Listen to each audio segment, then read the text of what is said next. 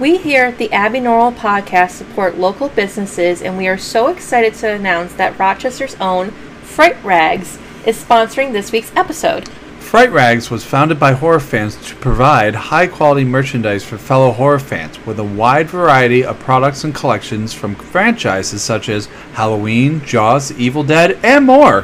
What I love about Fright Rags is the different designs and colors of shirts. I mostly wear dark colored clothes, but every once in a while I'll throw on some green or purple or even red articles of clothing. Fright Rags offers various styles of shirts from men's tees, women's tees, baseball style t shirts, and even tie dye t shirts. As some of you may know, I work in a professional office building, and part of my wardrobe is pressed pants, button up shirts, and the occasional polo shirts. Which is great because Fright Rags not only sells printed t shirts, but officially licensed polo shirts with movie logos embroidered onto the front pocket. Check out their website at www.frightrags.com, and as of now, our listeners can use the promo code ABBYNORMAL10 to get 10% off their first Fright Rags order. That's A B B Y N O R M A L 10. So get your Fright Rags made by the fans for the fans. The following episode contains major plot points that may spoil movies for some viewers. A spoiler warning is now in effect. Hi, if you are tuning in, I'm glad that you're still here because this is part two of the Abby Normal podcast Interview with Carolyn. or interview with a friend. Yes. So, as you guys remember for last week, we had a very great interview with our friend Carolyn Prevost, but we had such a good time conversing with her that our recording was over three hours long. yes, and it's it, this is probably the longest interview I've probably done with anyone. Yeah. But then again, this is my second interview with a guest, so what do you expect? Yeah, but it was a lot of fun, and I do want to press. I'm gonna put it in the beginning of this episode, but we are gonna be talking some major plot points to some recent released movies. So if you haven't seen Bodies, Bodies, Bodies, X or Pearl yet, Or don't I, worry, darling. well, we didn't talk about Don't Worry, Darling. This one, Oh, I thought we did. I think we talked about it in the last one. Oh, yeah, that's right. But if you haven't seen the three movies that I listed earlier, go check them out before you check out this episode because we do get into some major plot points, so spoilers. And we do talk about like other things in here. Like I think at one point we even talk about cults. Mhm. So there's that too. Yeah. So yeah, without further ado, here is the part two of Abby Normal Podcast, an interview with a friend. Did you guys have like a come down movie after a horror movie, like when you were a teenager, like um, like almost a kids movie or a movie you had to watch after watching something really scary, just so you could like calm down and go to sleep? Yeah, I think I did. I think I did. Yeah. But you go first. I think mine. It's kind of this. It's still pretty fucked up, but I mean, it's uh, uh all dogs go to heaven. That was such That- a good movie, though. I feel like that's That's- It'd make me cry. yeah, it's a sad movie. it does the like- opposite of what I know, a but like, movie there was that. I had a lot of movies in the house, so it was kind of hard to choose which one would I watch because they were all just like still good, but a lot of them were fucked up too, especially in like emotions. Right. And that's the thing I realized too. I said to my mom years later, I was like, "Do you realize all the stuff that we grew up on that were like supposed to be these kid-friendly family films are just sad and fucked up?" Yeah. Homeward Bound. Homeward Oh Ba- my god. Oh my Right. god! Holy sh! I still can't watch that movie and not cry at the end. Fox and the I'm Hound. like, Yeah. Oh my god, that part that I don't watch that movie. I will not watch Fox and the Hound because that shit's fucking sad. I feel like for me, like I, I mean, I haven't done this in a while because like I'll watch horror movies. Like I think one day you you went out and I decided one day I'm just gonna watch like some horror movies on HBO Max that I haven't even watched yet. So I watched The Curse of La Llorona. And then I watched another movie after that, and I can't remember the name. And then afterwards, I was like, I might need a little bit of a come down movie. So I went over to Disney Plus and I pulled up a movie that was like on my continue watch list. And I think I watched the rest 30 minutes of Lady and the Tramp.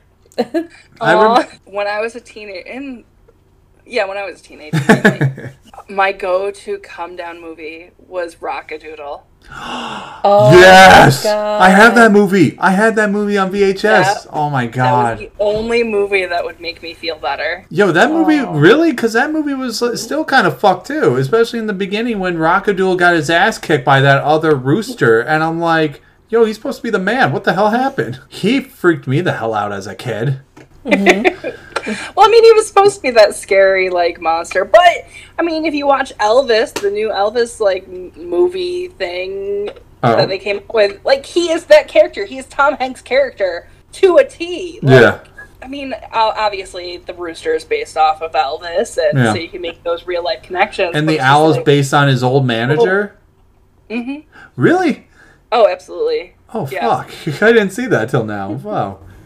Yeah. Wow. I. Especially I when you think about like Elvis's like Las Vegas re- residency. yeah. Like the fact that that manager took most of Elvis's money, like that owl is I have new eyes for this. Like literally, I have new eyes on this. This is crazy. Now we're gonna have to watch Rockadoodle again and Right. watch the new Elvis and compare the two, and we do a comparing of the of the movies on oh. here. Thank you for doing that photo shoot. Like you asked me to do a photo shoot with you, and I dress up in on. Victorian Hold on. Gothic macabre clothing. Hold on.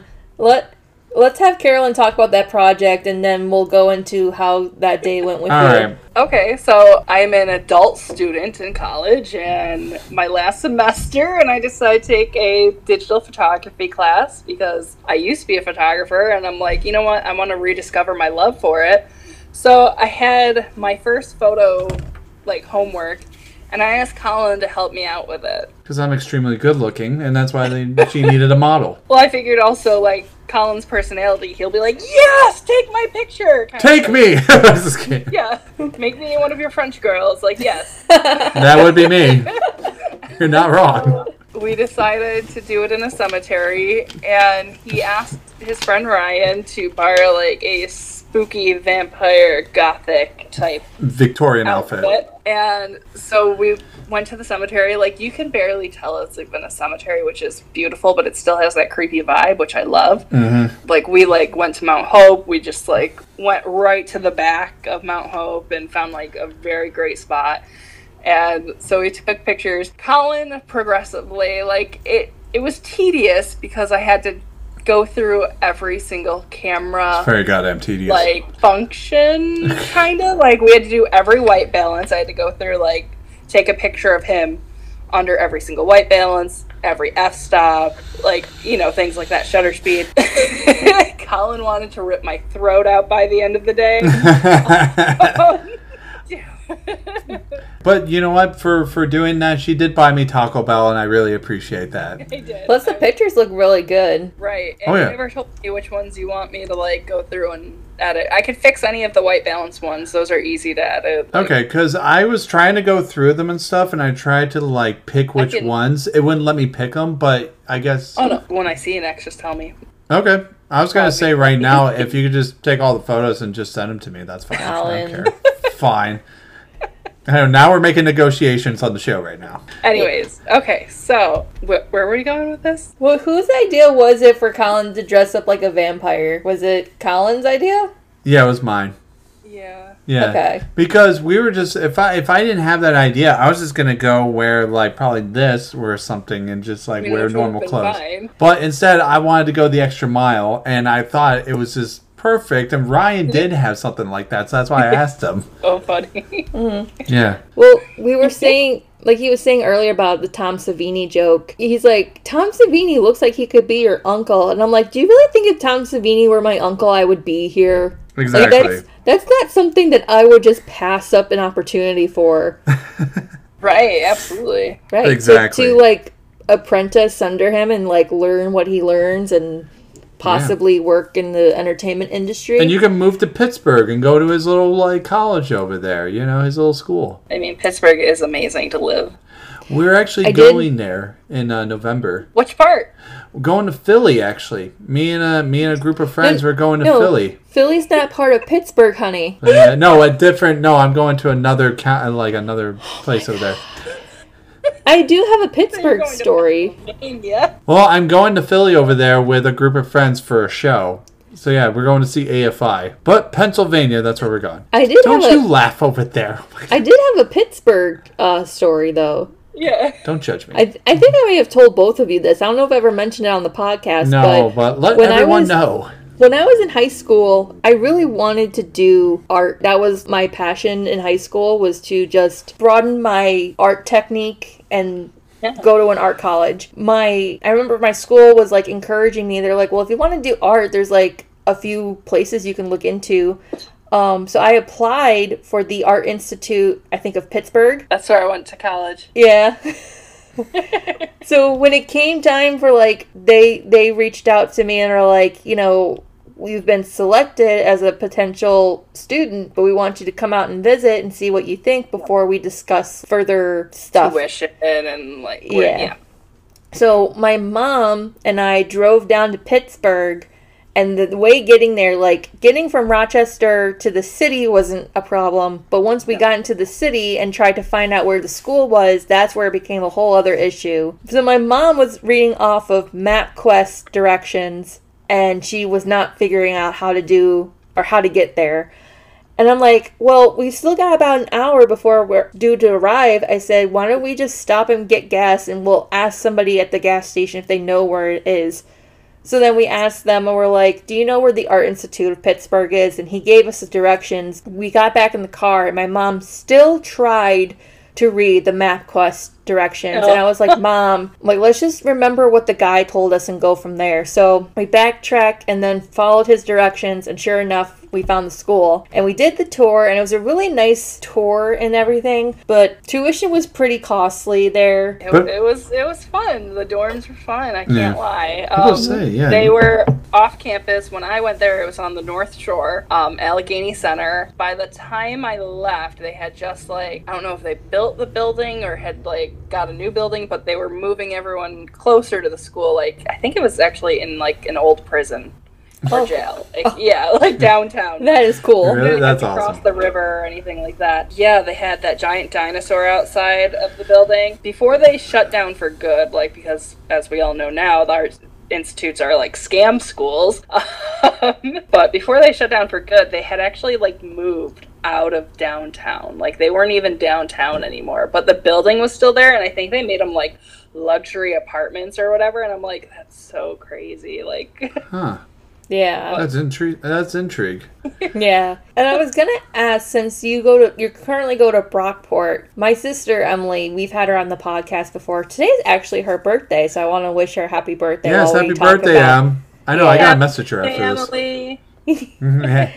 She lives in Brockport, and she kind of lives close enough to College Town where she she she's like getting to that point of like living close enough to College Town where she kind of I don't know is surrounded by like the colleges. But what's your experience like in college so far in Brockport? In Brockport. Yeah, what's um, college like? like I went to Brockport High School. I went to like you know I went to Brockport School District growing up. Even the Catholic school I went to as a kid was located in Brockport, right near the college. So God, you're just a Brockport like kid. for me looking at it like i remember when the college kids used to seem so old and now i'm an old person and i look at the college kids and i'm like oh they're babies like Aw. they're little kids so like thinking about that perspective just from like aging but being around the college is kind of crazy to me um i do enjoy it my teachers are great some of my teachers we send our kid like our kids to the same daycare which is on campus and Oh, being a single mom, I get kind of like a nice little like discount because I also don't really make that much money or anything. So the school helps pay with that, which is fantastic. So I can uh, go to my classes. I get childcare. It's really nice. I'm going. This is my last semester there. I'm going to be graduating in December, which is crazy. yeah. Um, it does make you feel old though. Like I've met a few people who like were cool that I talked to. Like this one girl, she loves horror movies as like as well. So she really likes the Halloween series. So we've talked about them, and we act- she liked uh, Nightmare on Elm Street, and her favorite one though. That's the common question. You like Nightmare on Elm Street? Which movie's your favorite? Dream Child. The fourth. Really? I have never met anybody whose favorite movie is Dream Child, which is I respect that. I do. Yeah. but it's kind of like whoa. I do I like mean, some like- parts in Dream Child too. Like there are some good ones in there, but it's not the best. No, and like, but like, I guess people usually think I'm crazy for my favorite as well. I love Freddy's Dead. That is my Yeah. Freddy movie. but like, that's also like a comedy. Like, it's a horror comedy. And, Yeah. Yeah. But I thought it was so interesting. Like, That is amazing. I'm kind of mind blown too because I don't know anyone that likes the fourth one. Like, let alone even the fifth one. I don't even. No one even likes the fifth one. Yeah, like my favorite is Wes Craven's New Nightmare. Ooh, that's a good one. I thought that was really good. love New Nightmare. So the first time I was afraid of it. Like I was afraid to watch it because my brother, my brother who told me about it, he's a year younger than me, so he was six years old telling me at seven about a new nightmare. We're like, and he's telling me like Freddy's trying to break into our world, and I think he's serious. I'm like, what? Freddy's trying to break into our world? Like, mm-hmm. oh know, my I'm god, like, man! holy crap like this because this is the first time like me as a kid is hearing anything about like you know that fourth wall breaking meta stuff Yeah. so Right. it scared the crap out of me and like even now you watch freddy like a new nightmare it is scary Now I want Like, to watch it. Thanks, rest, Carolyn. like- but yeah that was i think that's a great one It's a lot darker than some of the other movies in the franchise. How did you feel about Freddy versus Jason though? I i liked feel like it. it's going to a like that's like going to a yankees versus like blue jays game like More like Yankees versus Sox. Thank you very much. Like, like- well, no, because I hate the Sox. At least I can respect the Blue Jays. Which I can respect Jason. I mean, I have a Jason tattoo only because I need to save my Freddy tattoo. Like, I'll probably have Dan Ross do it. Someone talented has to do Freddy. Yeah. Right. Well, what would you Like, do for a Freddy tattoo? Do Jason? What? What would you do for a Freddy tattoo? Would you do something small and simple, or would you do something epic? Or Yeah, you know the image of him in like the Indiana Jones hat. yeah, well, I really want that, hmm. or one of him with like the needle fingers. yes. From Ooh. which, by the way, because you guys talked about your favorite ones, mine has always been number three. I know that's everyone's favorite, but I loved it because that was actually before the first movie. That was actually my first time watching a Nightmare on Elm Street movie. Was the third one, and then oh, and then I Oh, That's a good introduction. Yeah, Right. which it was unorthodox of how I did that, but I did that and then I watched the first one. I'm like, this is why this is good. Okay. Yeah. I do want to ask because we we have talked about this like as a hypothetical. If you if they were to do another crossover of two different oh. horror mo- characters, which would you pick? oh wow. So any two, or are we sticking with like Freddy versus? It could be any any two because I know Okay. Because I know I think Lionsgate was it Lionsgate that produced Uh, new- Candyman. yeah, that was Lionsgate. Yeah. They like right around the time Freddy vs. Jason came out, they had proposed to Tony Todd, who played Candyman, like, "Hey, we were thinking about doing a crossover of Candyman with the Leprechaun." oh And my Tony Todd was like, "No." So I might even say Wishmaster. Yo, no one talks about Wishmaster that much. He's Oh. very underrated. So good. Yeah. I'd say Wishmaster because yeah, and Hellraiser or you know Pinhead. Okay. I feel like the concepts of the movies are very similar almost. Like in my mind, what I'm imagining that it would. I think yeah, I'd want to see them. Okay. I can't describe it. But like also too, like one of like fan theory type things, like of Freddy being a Cenobite. I want to see that movie. Like I want to Okay. see where like Cenobites control Freddy. Like it makes sense that. Yo, that'd actually be really cool. I would like that. I'm Right. down. That would Yeah. be cool. But wait, does Travis listen to this podcast? Because if he does, hi, Travis. Well, Adam Kramer kind of did a little shout out for him in He our did. last episode. Mm-hmm. Yeah, because he was talking about uh, Travis's movie that he was making. Yeah. I've seen bits and pieces of it. Is it good? It's definitely his style. Um, it has influence from. There's a certain movie he made me watch it when we were dating, and oh, I can't even remember the name of it. But it was like these people who are in an underground bunker almost. Like their dads like kept them down there, and then they escape. And yeah. Anyways, doesn't make sense when I. but it definitely draws influence from like very unknown '80s films, and Yeah. it's very. It makes sense. I was gonna say, did he draw influence from the movie Blood Harvest, uh, starring Tiny Tim? What? There's a movie back in the '80s called uh, Blood Harvest, and it stars Right. Tiny Tim. You know, he's the guy who's uh, tiptoed through Tiny- the uh, through Right, the yeah, wo- Tiny Tim. yeah. Yeah. So, and he's dressed up as a clown, like he has this horrifying makeup on. It's so I don't scary. No, well, I don't know if you would want to watch it or not, but it's freaking horrifying. His face, Right. his face gives me nightmares. Justin Martell, who's like a producer of the Joe Bob Briggs, you know, The Oh. Last Drive-In. Yeah. He, mhm. he actually um was he the producer? He helped in making like a Tiny Tim documentary. He's obsessed with Tiny Tim. Nice. Like the all end all of the information of Tiny Tim. Oh, But yeah, it connects that's to Joe Bob and cool. Yeah. yeah, that's cool. Man, I want to meet him now and talk about Tiny Tim. That'd be great. also like Joe Bob Briggs, like that whole like kind of thing. I mm. used to sneak downstairs after my parents would put us to bed to watch Joe Bob, like when I on Monster Vision when I was a kid. Yeah, and he would be so on at midnight, right? midnight or like yeah, probably midnight or I want to say like eleven. But Yeah, because I Yeah. because I remember watching the Elvira Macabre stuff Yeah. when I was Yeah. a kid, and that was on TV. Yeah, mm-hmm. and you were pointing out to me too. She's in the Munster remake. As I saw she posted on Instagram mm-hmm. like Yeah. I haven't seen it yet, but I know you guys have. I need your take.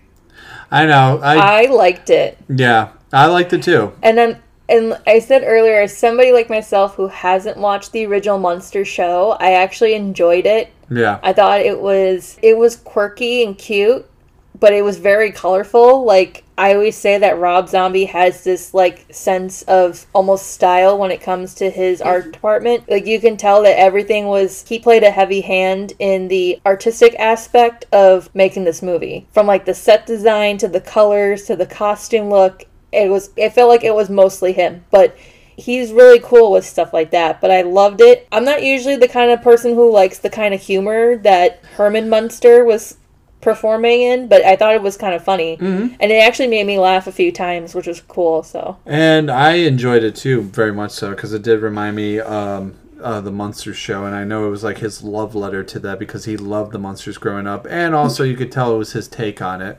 Yeah. you know, of that, like his own version of it. And I love that it wasn't really like gore or like anything disgusting Right. like Oh, no, Rob did. be- Like Yeah. he Oh. made it seem like it was like a kid's show. And that's Yeah, what That's why I said that that's that what was I loved about that. that was supposed to be the original direction of how he wanted to make it. Yeah, he was being very tender with it. He it. wanted very- to stay true yeah. to the show without going too far off from the Oh, original yeah, source. And he instead he made it really funny, and I actually enjoyed it. I know there's people that are either giving it crap right now. Yeah, I'm skeptical. Like I, I, I will end up watching it. I'm not running into it though, but like I will watch it. And I was I was talking to you yesterday via text Mhm. um because you asked me if I had seen it yet, and I hadn't. And then I mentioned Wednesday the new like Tim Burton Addams Family. yeah, which is coming out in November. going to be on Netflix as well. And it got me thinking, like, with the Munsters, I did watch that, like, Mockingbird Lane TV show, like, reimagining of it with, like, Eddie Izzard was in it. And, like, I gave that a chance. But when I think about the Addams family, I've probably seen so many different remakes of the Addams family. Why, in my mind, is the Addams family okay to like do in so many different ways? But yet, there's something about the Munsters that I'm like, I'm just scared of what's gonna happen. Like, I, I, I will watch it. Don't worry. I hold the Munsters almost higher, like on a pedestal. Well, yeah, they the- are. You know, that's what's great about the Munsters is that they competed with the Addams family back then, and Addams family has been around since the comics. With they came out in the 30s, but Yeah. the Munsters was a brand new thing. It didn't really come from anything. It was just a TV show idea, and literally Fred Gwynne, who played Herman Munster, Yeah. was kind of like the genius and the humor behind the show, and I feel like no one really touched it since then because of him.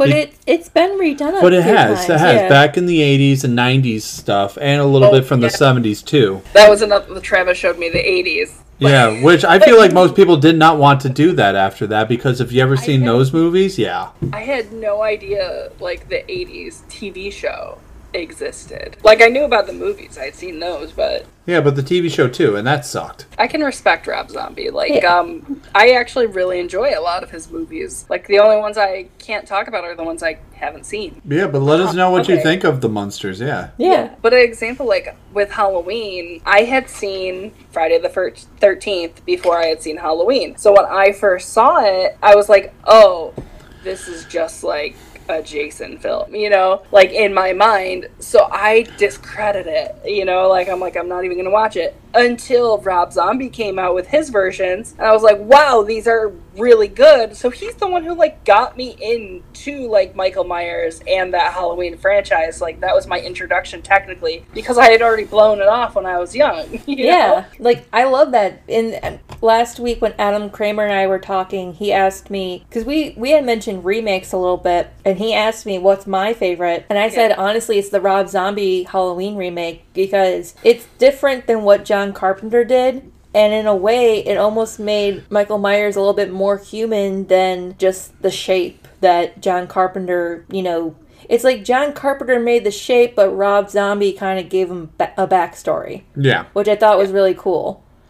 I'm not a fan of those Rob Zombie movies either, so it was kind of funny that you and Carolyn are like big fans of it. And I think you said that to Malcolm one time. I think also too, it's like when we watch all of the Halloween movies, even like the the sequels, they have kills in it, but they didn't really get too gory until like I think H two O and Resurrection. But Rob Zombie really brought it home with the gore. That was like the golden age of horror, though. Yeah. gore. Like, I remember like sitting on MySpace talking about the Rob Zombie movies, and like everyone, and everyone had gore in their name. Like everyone wanted more gore. Like it was Yeah. definitely an like an early mid 2000s thing like that's what we wanted to see and he delivered Right. Like, right. And then when you look at the new Halloween movies, it I mean the plot itself it picks up where the first original movie left off like 20 years 20 or 30 years later. But when we see Michael Myers in this timeline, he's he's more brutal in these movies than he was in the original. So it's interesting to see him evolve from being that type of serial killer to being this type of serial killer. I, I think it's really cool. i had a question and i can't think of it Damn it, you got speechless there. Oh my god. Me speechless? Um, know. all right. So, favorite 1950s horror movie? Ooh, okay, okay. You want to go there? Okay. Non-universal. Oh, okay, okay. Good one, good one. don't even know any. I know a few. You ever heard of the movie Them? Yeah. Yeah, with the giant ants. Yeah. Right. Yeah. Okay. I mean, that's a good one. I hate insects, especially big giant ones, but like seeing those right there, yeah, that's definitely a good example. What's another one? I There was can't a, think there of was a lot of creature ones. There was a lot of 50s creature made Ton of like creatures. films. I love it. Like Right. like it was like the giant behemoth or like the thousand um the thousand year old creature popping out or something like that. I don't know. And it's What just about The Blob? the blob. Oh, yeah. Yeah. Actually Love The um Blob.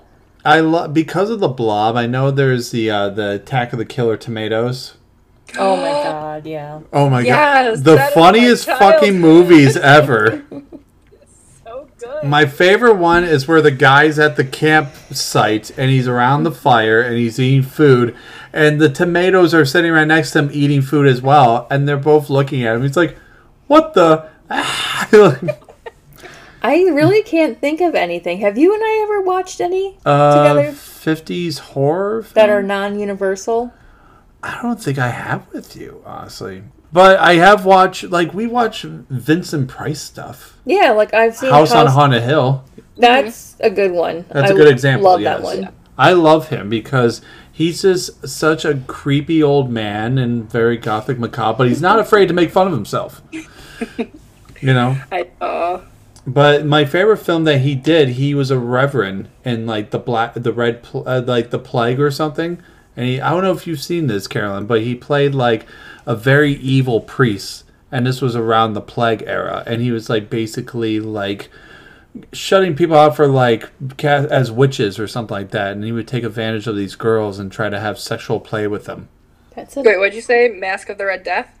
Yes. Okay. Yeah, I was Mask of just the about Red to Death. look it up. Yeah, that movie's Yeah. fucking creepy. Isn't it Mask of the Red Death? It's a famous author. Is it? I think it's Edgar Allan Poe, right? Yeah. Yeah. Yeah, it's based off Edgar Allan Poe's thing. I had to check. I had to like quickly Google like. Mask of Yeah, the I love that Death. she googled it right away. It was right. It was directed by Roger Corman too. Mhm. And Roger Corman Okay. is best known for doing a lot of B movie stuff. Like seriously. Actually, it's funny because Wow. House on Haunted Hill was released in 1959, Mm-hmm. and I actually just bought like a bunch of horror movie patches on Etsy that are the. Yeah. I showed you, but they're like the movie posters, and one of them is House on Haunted Hill. So that's the next one I gotta sew Yeah, on my jacket. Also, The House of Wax. That was a 1953 film. That's a good one. I've seen bits and pieces of the remake, but not the original. I seen the original when I was a kid when we rented it from Blockbuster. I've only seen the remake of that Oh, one. you guys are lame. Well, that was like for me. That was like my golden age of horror was watching the remakes and what was new in that time. oh And my um, god, I feel so old now. you feel old? Yeah, because she says her golden age is the remakes. My golden age was actually watching the original, like Universal monster stuff and the older stuff. Oh, you saw those when they came out, Colin? In another time. I mean, I would say though, like, no, it's not like the golden age for horror across the board. Yeah, but no, you're For true. me, that was like the time frame when I was watching horror the Yeah. most, and it was primarily like new stuff that was coming out, which were remakes. I know a lot of the Saw movies and the Final Destination sequels were coming out. The Descent came out during that time, which I watched, but I can never watch again because it just gives me that claustrophobic feeling, and I can't no, I can't watch stuff where I can't feel like I'm breathing. like it just makes me feel uncomfortable. Yeah. I got a good question now. Okay, Yo. Favorite foreign horror film? Demon. Suspiria. All right. Frontiers. Huh? Frontiers. Oh, Frontiers. Yes, yes. Actually, there's a, another good one too called Phantasms. Yeah. Yep, that's a good one. That's with a very young Jennifer Oh. Connelly before she did Labyrinth, and also Donald Pleasence. Travis has the video game. There's a video game. Yes, Colin. Yo, why the hell am I not hanging out with Travis? What the fuck? You know, fuck this. I'm out. Yeah, Did you ever see uh, the REC series? I've heard of it, but I haven't watched it. I know that there's a there's an American version or American remake of it. That's Quarantine. yeah, yeah, that looks really cool. REC is so good though. Like they did get a little kooky for I think it's the fourth one where it's like on a cruise ship or whatever and it's like why why'd you have to take it there? Mhm. But it's almost like has a religious kind of factor which is creepy about it too. Mm-hmm. Um, but I would highly recommend like cuz it's almost like a zombie type film r- mixed with religious like aspects and it's Mhm. definitely really good but the first and second one they like it's like almost a seamless timeline Yeah, I have to check those out. I I actually I still have my entire like journal of horror movies I still need to go through. I know I still got to fill out my entry for Nope, but as I'm like waiting for more movies to come up to watch, I'm like filling out the rest of the pages. So I started doing Saw and I think the next section I do is going to be the Hellraiser movies Mm-hmm. because that's going to be next on my to-do Well, list. especially that new Hellraiser that's coming out. Oh yeah, what did you think about that by the way? i have only seen pictures so far i haven't seen a trailer or anything The trailer's really good. I think you'll like it. I know it's different because Okay, it's not so the I same talked without the original Pinhead. so i talked about this with my friend matt um, from pittsburgh and he, he understands where i'm coming from because he feels the same way especially in terms of if you think about like all right pinhead obviously the sex has changed or the gender or whatever Yeah. So for me, with remakes, like that that's what ruined the Evil Dead remake for me was you think about Ash, what's makes like the ev- the original Evil Dead so cool does not have a surviving girl, you know? So when they like remade Evil Dead and they added a surviving girl instead of like this surviving boy who's not your typical horror movie survivor, Mm-hmm. it kind of like Ruins it. something. Like it didn't like granted there's still someone surviving or whatever, but it's not the norm. It's not the formula we're fed. And it bothered me. And I mean, I guess like, you know, it's not a formula with Pinhead, but I'm so used to him being a male character pretty much Yeah, you're used to that. that like it's fine that he's female, but I almost feel like you're trying too hard to like please a certain type of person who gets upset. Like like I feel like you have more room where you could take an idea and create a whole new movie with a female centered like main character such as Pinhead. So like why try to like I don't want to say ruin, that's not the right word, but why try to impose this new like character not really new, but you know, you're changing this character that we all know and love. Like that's why when they were like coming up with a new design like before this film where they had the nails uneven, Mm-hmm. but then the fans kind of like came back they're like they they got like word of the images they're like no Pinhead has to be like symmetrical, like with the nails. It has to be on that grid. Like it can't just be random nails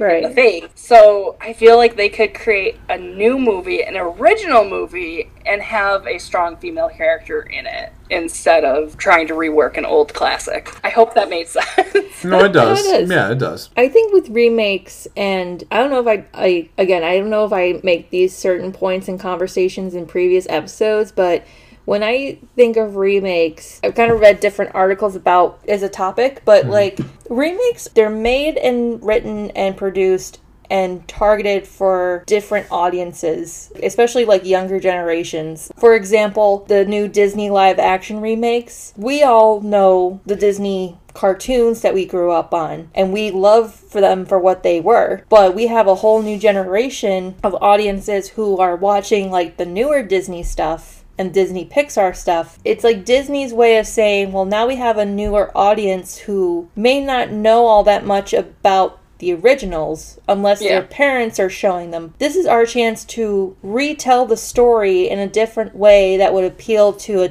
younger audience. I think I was saying to Colin the other day, you know, like when we when we have these remakes, it's like they're not meant for us, the original audiences that were targeted for these movies. They're for the new people. They're for the newer audiences. Yeah. And I For the newbies. yeah, so it's like I get the direction that they're going with casting, and it's I think it's cool that they do, considering the fact that I think in Hellraiser it's never really determined if the Cenobites are gender fluid or they don't. It's like the Huh? mer- it's like the Little Mermaid. I said right. Well, you do see. I mean, Yeah. granted, you know they could potentially be gender fluid, but you do see like differences. I guess like Between uh, different. I'm thinking of a very specific female-looking Cenobite. like you know, We're talking about from the original movie. yeah. The one that looked But- like Sinead O'Connor. Right. Yeah, exactly.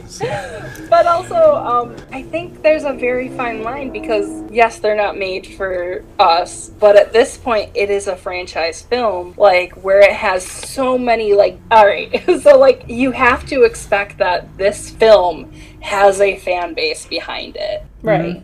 who course. will like see it, review it, and they're probably gonna make or break you. Which is why you didn't see the takeoff of a new or um of a Nightmare on Elm Street or the new Evil Dead or like Child's Play. Like, are, are they making a second one? Is that a thing? Well, for the new Hellraiser. Child's Play? Oh no! Well, they're doing a second season. I don't know. See, No, not of the TV show. Oh. The movie, the remake. oh, I don't know. I don't know. Like but but they see, don't go over that well. But right, but that's what Not I really. mean. It's like I didn't like the Child's Play remake kind of for the same reason. It's not the Child's Play that I remember. It's not it doesn't have a voodoo backstory to it. It's just No, It really doesn't. it's just AI technology that goes haywire and starts to try to kill people. In in the and especially in the world that we live in now where technology kind of like dictates a good portion of our day-to-day lives. It's possible and it's terrifying to think of. Oh, And- that's why when when we saw the the Child's Play remake, it's a great Black Mirror episode. right. It's not Child's Play, but Right. if you were to have labeled that as Black Mirror and like maybe put the doll in a different outfit, oh, I would have ranted and raved. Like, yes, this is a fantastic movie. It's Black Mirror though. It's not Child's Play. What if Right. you put Chucky in a leather outfit? That would be hilarious. But but that's what I'm saying too. It's like I mean I I grew up on the Child's Play original. When watching the remake, I didn't particularly like how it was presented, but somebody 10 or 15 years younger than me might look at it and say like that is truly terrifying because Yeah. technology is a big part of our lives now and it's it's more realistic to have a storyline of that type in in a horror movie, but I think to make it part of that franchise doesn't work. But again, it's a, it's meant for a different audience. It's not so much Yeah. meant for us, the diehard fans. I think it could work. Like it works for Halloween. It works for mm-hmm. Jason. It works for that kind of thing. You have Mask.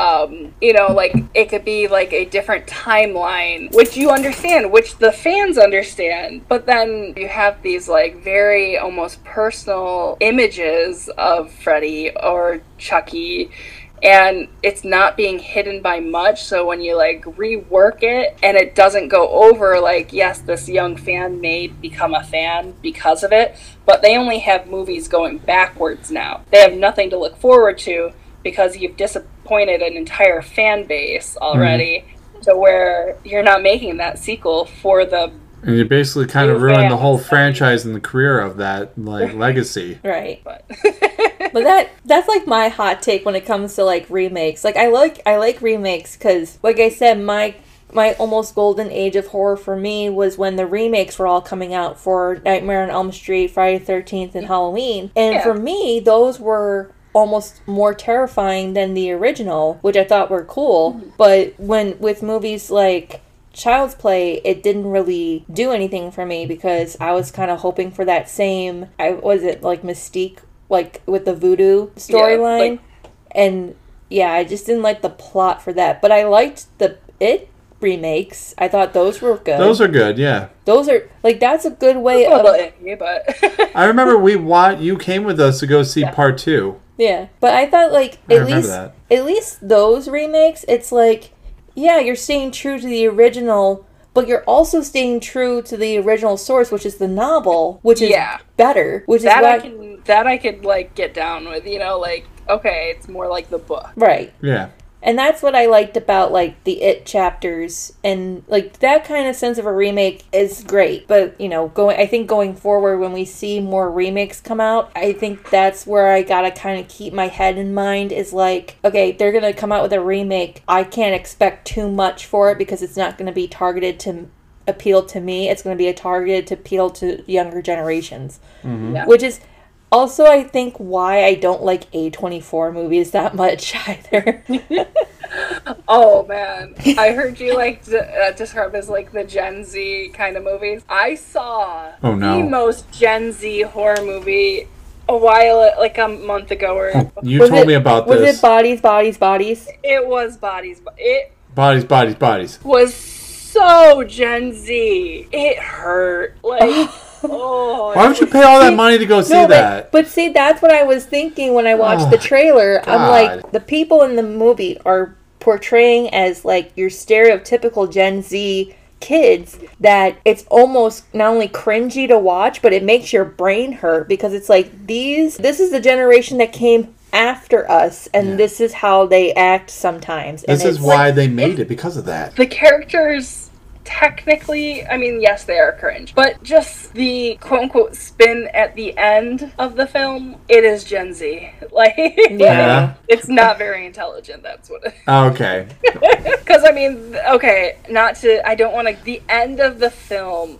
so you have all right let me just i guess i'll do a tiny recap here all right so in the movie you have a girl and her girlfriend they're going to a i think it's like a hurricane party or something like that which is a real thing like it's just a storm party and Okay. you meet the cast of characters and yes they are all cringy in their own way um, i mean you have pete davidson for christ's He is sake so Yeah. Cringy. he's not a bad actor right. he is not a bad actor so his character is actually the first to die Oh, okay. okay. yeah. So in it though, because he had his throat slit, they think he's murdered. Obviously, you would be like, yes, this guy was murdered. His throat was slit. Yes, that is the conclusion you come to. Mm-hmm. So it's a it's a who's done it. No. But like- so as you're going through trying to figure out who did it, It's a clue. people are getting killed off. Mm. Until you get to the final two, the two girlfriends, who are like the survivors. Okay. And it's daylight now.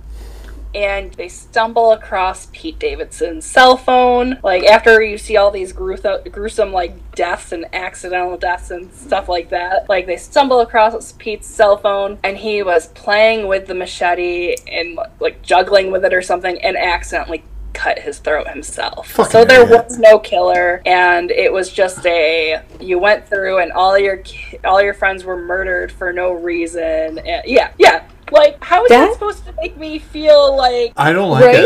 it. No. Like how how do you how do you oh my god, I don't even know how you Uh, would that I don't- a I Gen don't- Z movie? Like yeah, I already don't like love it. Yeah, because I don't get how this is like elevated horror shit cuz like that I was saying the other day that like elevated horror is like the new subgenre trend that a lot of people are like excited for. Like we, when we watch Pearl, that's like it fell under that umbrella of like A24 films that they generally put out that are considered to be like elevated horror. yeah. I those movies make my head hurt. It's like My head hurts already. God. like those movies to me focus way too much on how beautiful a movie can be shot and made, but Right. because of that, the writing kind of um, falls on the back burner, yeah. and and some of the plot kind of just gets a little off track, and it's you know, like I was telling Colin of how weird the movie was because it was like the Super weird. like the best way I could like give a, a bit of a snippet of example of how weird that movie was I was know you're the, talking about the scarecrow. I know the scene where she dances Yeah. with the scarecrow. I was like, that is I've seen the picture of what that scarecrow looks like in Pearl. Looks like the same scarecrow from Wizard of Oz. I was expecting that scarecrow face to be like uh someone's actual like skin. That was a creepy ass scarecrow. Yeah, and Um, then it was funny because I even said like when you and I had watched it, we haven't seen X. Right, which I need to, and then Maxine is going to be coming out. That I heard about that too, and I'm like, what is Ti West even doing? I was watching the kill count video on YouTube for X because I didn't. I would, I'm like, I don't even know how I'm going to be able to watch this movie because it came out earlier this year. It's Yeah. not available on any streaming service yet, and You know what's funny? Huh? When I first saw the preview for X, I was looking forward to it. I when we saw Pearl, I had no idea that that movie was Pearl was prequel to, and in my mind, I had been waiting for that movie to come out, but it had already come. And I, I had no idea it was out yet until like afterwards. I'm like, what is X? I'll, like I went home and I looked it up. I'm like, I remember watching this trailer. I wanted to see it so bad. Holy crap!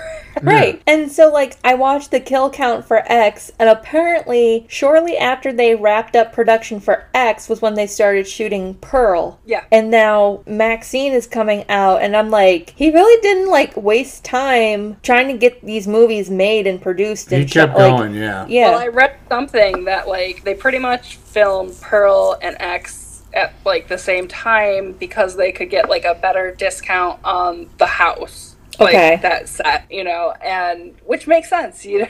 Right. Trying to save money, especially in Hollywood. My God. Right. Especially since X is all well not X, but Maxine is going to take place in LA, so it's going to be separate from that location. So at mm-hmm. least I'm hoping this way they'll be able to take a little bit more time with the story for Maxine because Yeah. the way that Pearl went was like I don't know. I cuz I even say this too. It's like if you had taken out all the killing scenes in Pearl, you would have just had this movie about a farmer's girl who was down on her luck, aspiring to be an actress, and it's a kind of story that we see played out a lot.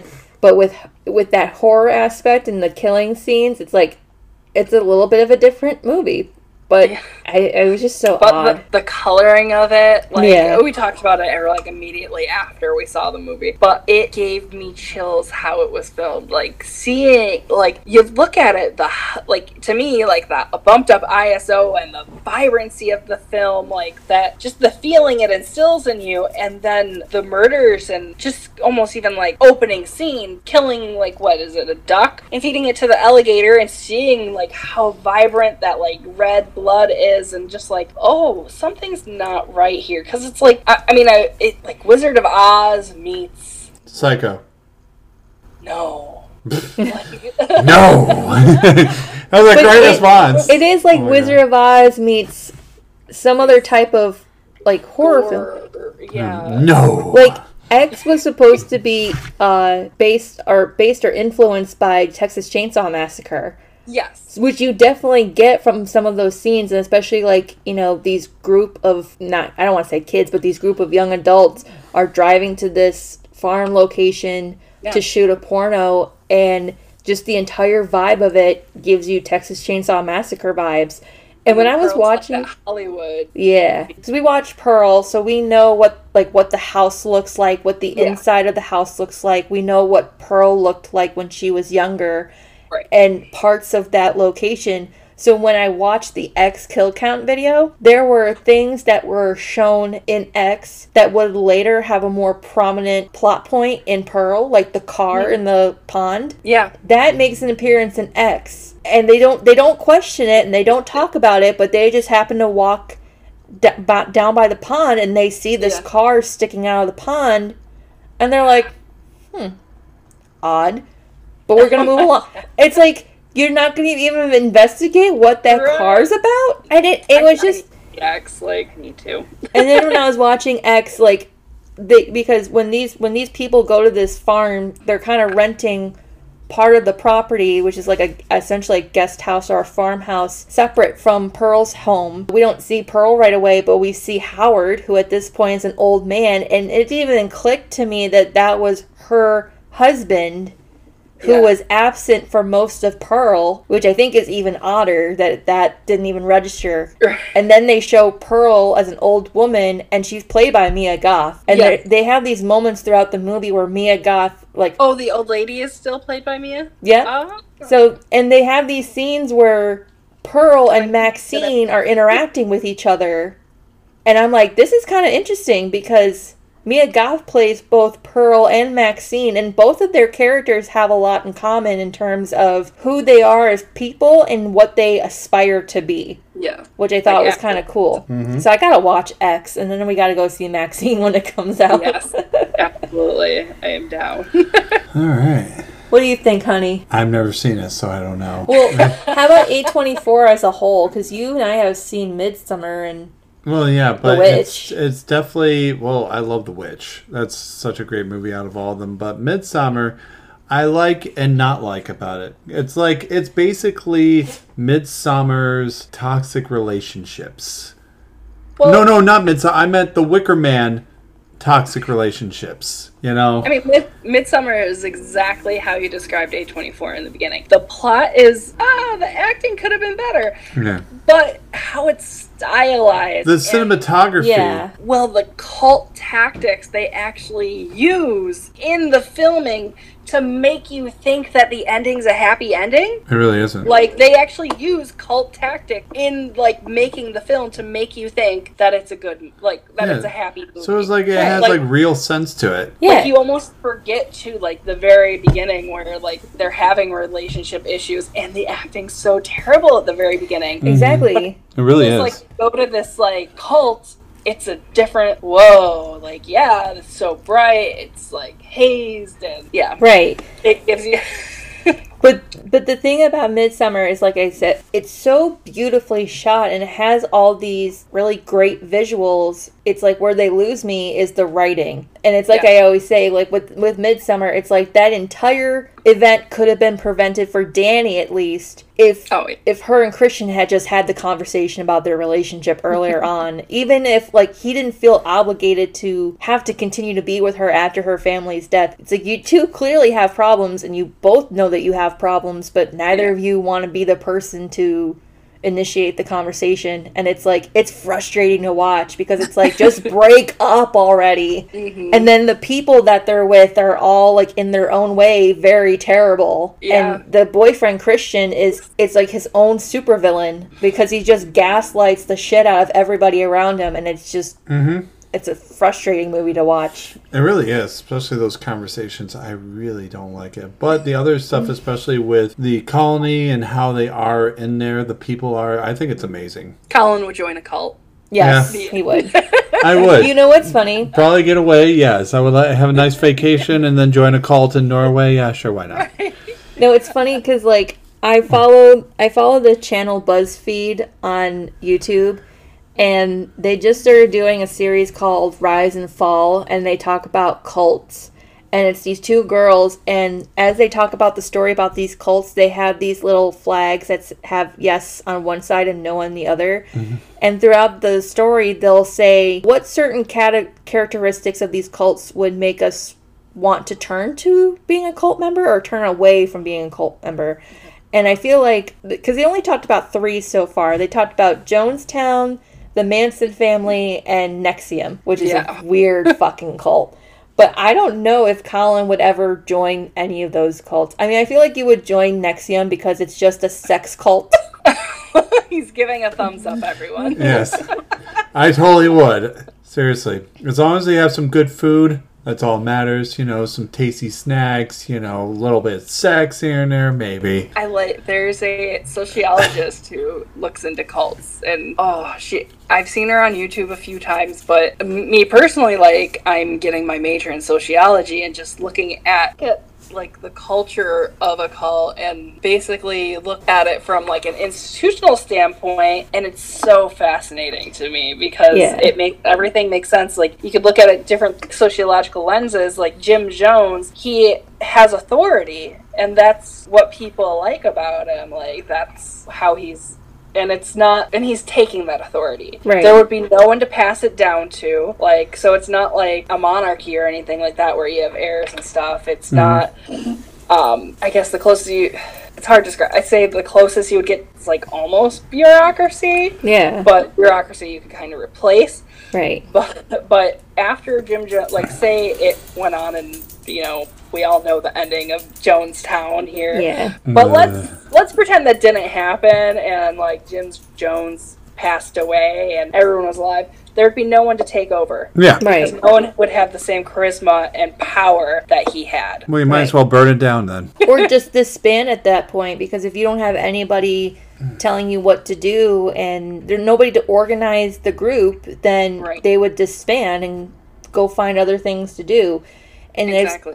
It's cool though too because like my sister and i were talking about cults one time and we we talked about like killer cults in another episode but she said there's usually like when when people analyze cults there's usually like three motives that cult leaders tend to their drive to call like forming these mm. groups. It's either money sex or religion you know and it, those those are like the three fundamental bases of like certain cults like jonestown was religion but jones like thrived on the authority like you said and Yes. he used that combined with religion to spearhead their motives and everything Exactly.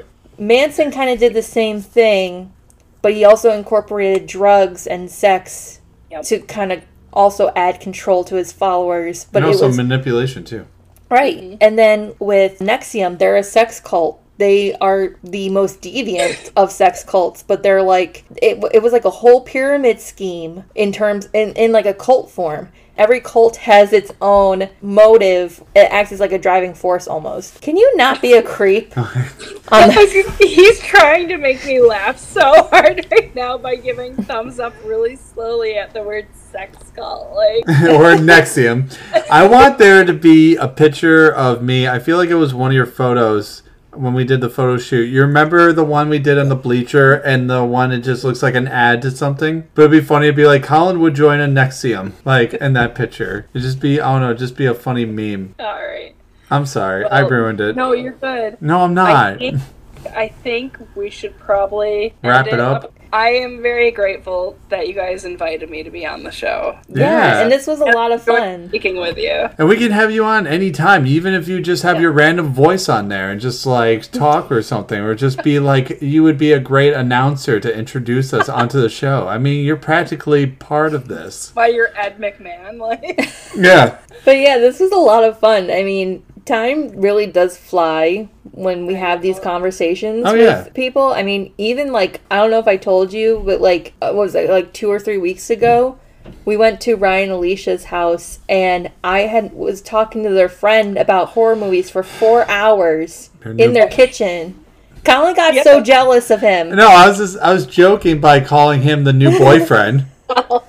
He does this every time I have a male friend who I enjoy talking to. But mm. like I was talking to this guy for four hours. Your and- boyfriend. Colin has his boy toys, so Right. It's like you can, know. you can have 50 boyfriends, but I can't talk to one Oh, guy. I thought you were gonna be like, but I can't have one boyfriend. no, I can't talk to one guy for four hours about horror movies. I f- what is those? That is a double standard that is such bullshit. No, but I feel like you've talked to someone, a guy like that, for that long. You don't know what's going to happen or what's happening in the conversation. So that's why I was just like, huh, what's going Nothing on? is happening in the Uh, you conversation. insecure, Colin? yes, he is. Alicia was walking back and forth from the Ah, Here kitchen. we go.